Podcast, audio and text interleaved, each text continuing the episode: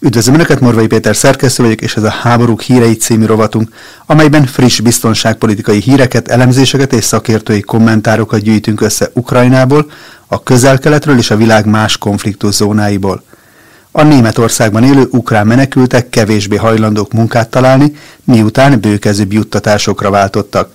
Nem kezdtek el gyorsabban munkát találni annak ellenére, hogy a kormányzat megteremtette a társadalomba való beilleszkedésük feltételeit, jelentette a Der Spiegel. A kiadvány szerint bár mintegy 700 ezer ukrán kap állampolgári juttatást, úgynevezett bürgergeldet, többségüknek nincs legális munkája Németországban.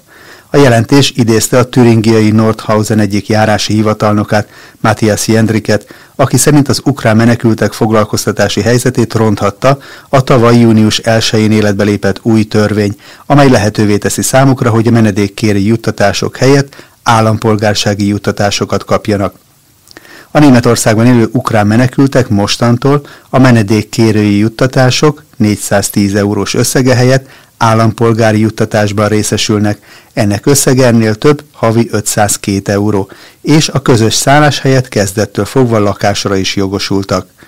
Joachim Walter, a Baden-Württembergi Toybigen körzetének járási hivatalvezetője alapnak elmondta, hogy az Ukrajnából érkező menekültek munkavállalási hajlandósága jelentősen csökkent az állampolgári juttatásokra való áttéréssel megjegyezve, hogy ezek a feltételek nem feltétlenül ösztönzik az embereket a munkavállalásra.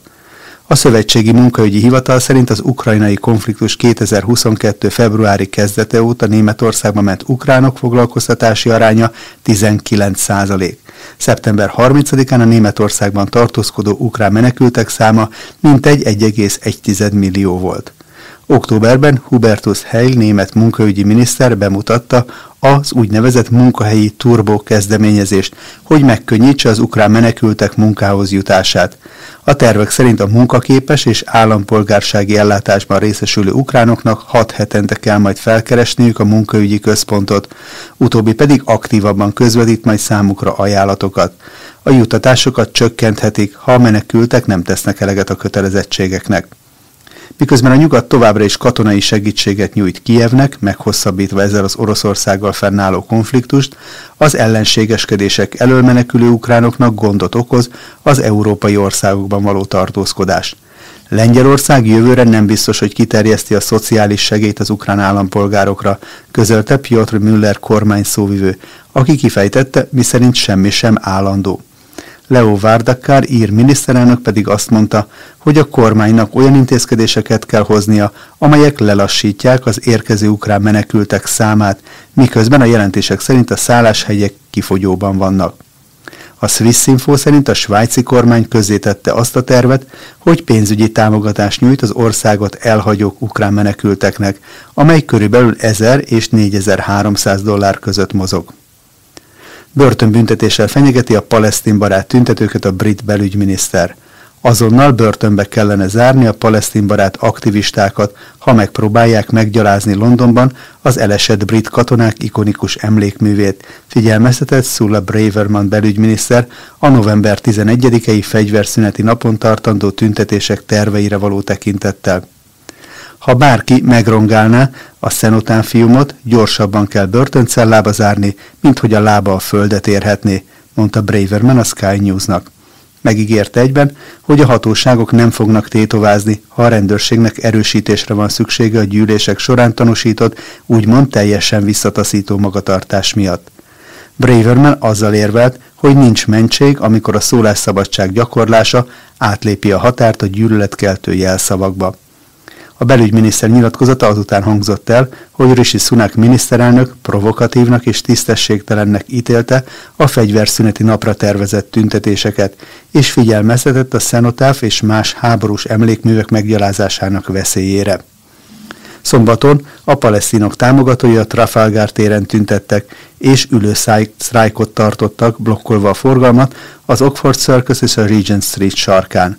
Videófelvételek készültek arról, amint a londoni metróban azt kiabálták, hogy zúzzátok szét a cionista telepes államot, és olyan táblákat tartottak fenn, amelyen szemetes kukákba dobják a Dávid csillagot a következő felirattal, tartsuk tisztán a világot.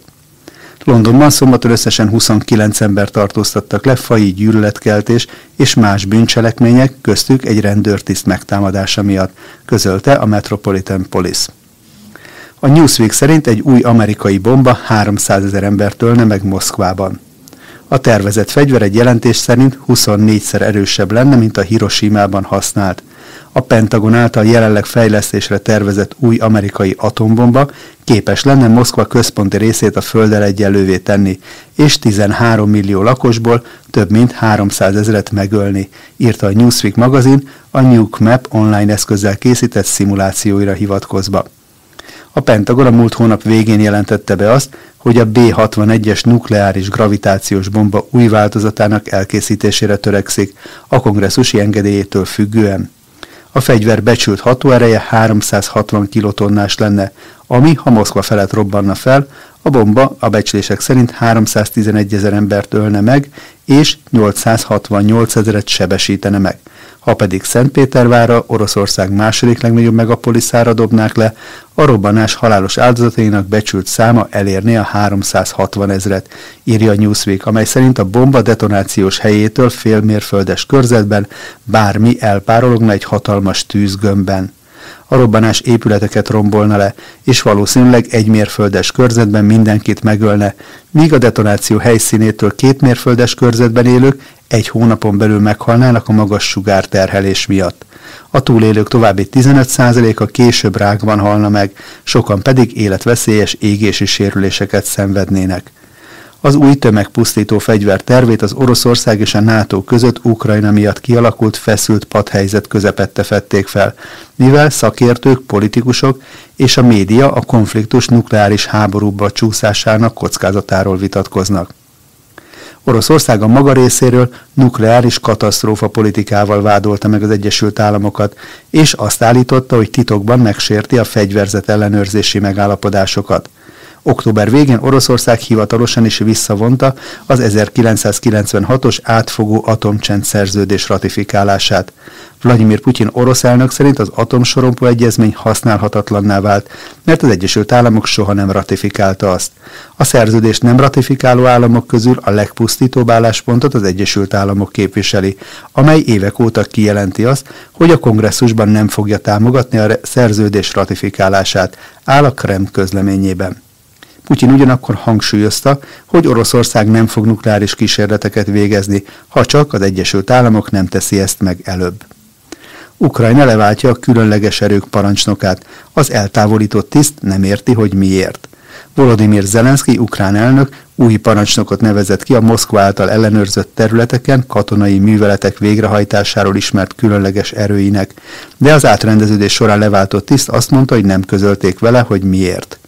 Zelenszky videóbeszédében közölte, hogy ezentúl Szerhi Lupáncsuk ezredes vezeti majd az erőket, aki az elnök szerint tapasztalt, harcedzett tiszt és megfelelő ember a parancsnokságra. Az elnök azt is elmondta, hogy Lupáncsuk elődje, Viktor Horenko, aki 2022. júliusától vezette az erőket, továbbra is különleges feladatokat fog ellátni a Védelmi Minisztérium hírszerzési igazgatóságán belül. Én személy szerint nem ismerem az okokat, és csak a médiából értesültem erről, mondta Horenko az Ukrajniszkaja Pravda hírportálnak. Beszéltem a főparancsnokkal, Valerij Zaluzsi tábornokkal, aki szintén nem tudta megmagyarázni a dolgot. A főparancsnoknak meg kellett volna tennie a megfelelő beadványt, de ő azt mondta, hogy nem tette meg. Nem értem, hogy mi történt. Úgy vélik, hogy a különleges erők állnak az ukrán hadsereg legfejlettebb műveletei mögött, amelyeket az orosz ellenőrzés alatt álló területeken, különösen a Moszkva által 2014-ben, 8 évvel Moszkva teljes szárazföldi inváziója előtt elcsatolt Krimben hajtott végre. Szeptemberben csapás mértek az orosz Fekete-tengeri flotta parancsnokságának Szevasztopoli főhadiszállására, valamint támadást intéztek egy járőrhajó és egy tenger alatt járó ellen, amelyek a félszigeten állomásoznak. A különleges erők feladata továbbá a katonai, információs és pszichológiai hadműveletek, valamint az ellenállás megszállt területeken történő megszervezése. Zelenszky a héten dicsért az ukrán hadsereget, amiért az orosz katonai célpontok elleni fokozott légi és tengeri dróntámadások révén csökkentette Moszkva katonai erejét a Fekete-tengeren.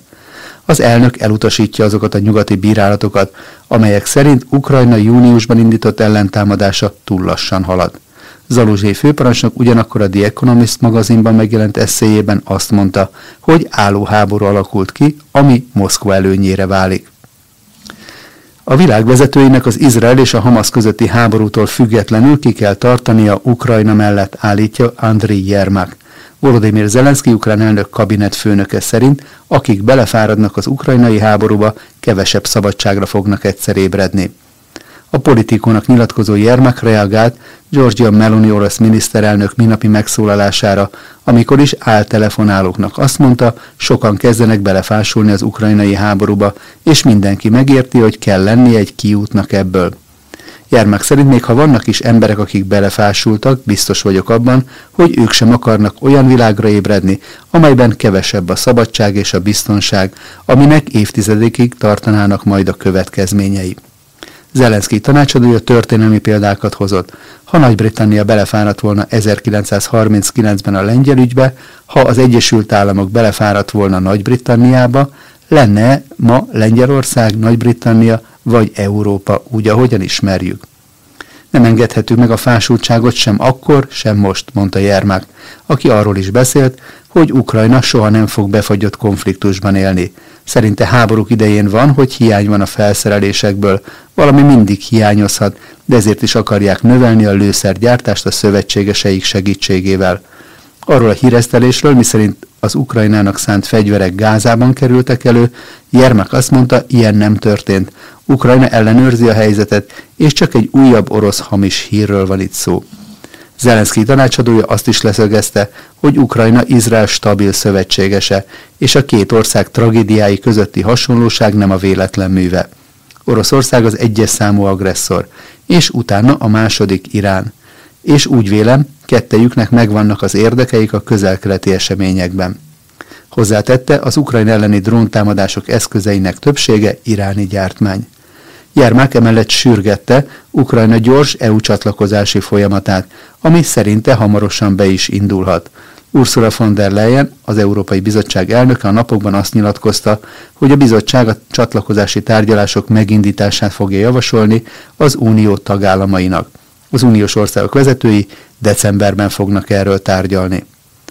A politikó emlékeztet arra is, hogy Jean-Claude Juncker, a bizottság korábbi elnöke nemrég arról beszélt, miszerint Ukrajna nem alkalmas az EU tagságra, mert társadalma minden szinten korrupt.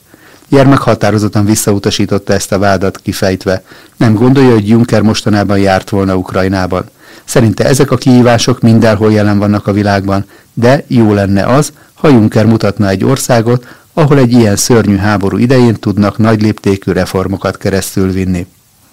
Ez volt tehát a háború hírei 2023. november 6-án Morvai Péter szerkesztőt hallották.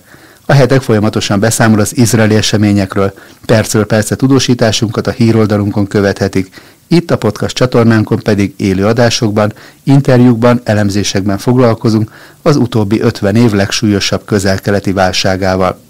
A hetek podcast támogatói köre számára pedig többek között John Mearsheimer amerikai politológus, a realista elemzői iskola világhírű képviselőjének a Nagy Téveszme című könyvéből szemléztük a legfontosabb fejezeteket. Akik csatlakozni szeretnének, a leírásban szereplő linken tudják ezt megtenni. Köszönöm megtisztelő figyelmüket, találkozunk legközelebb is.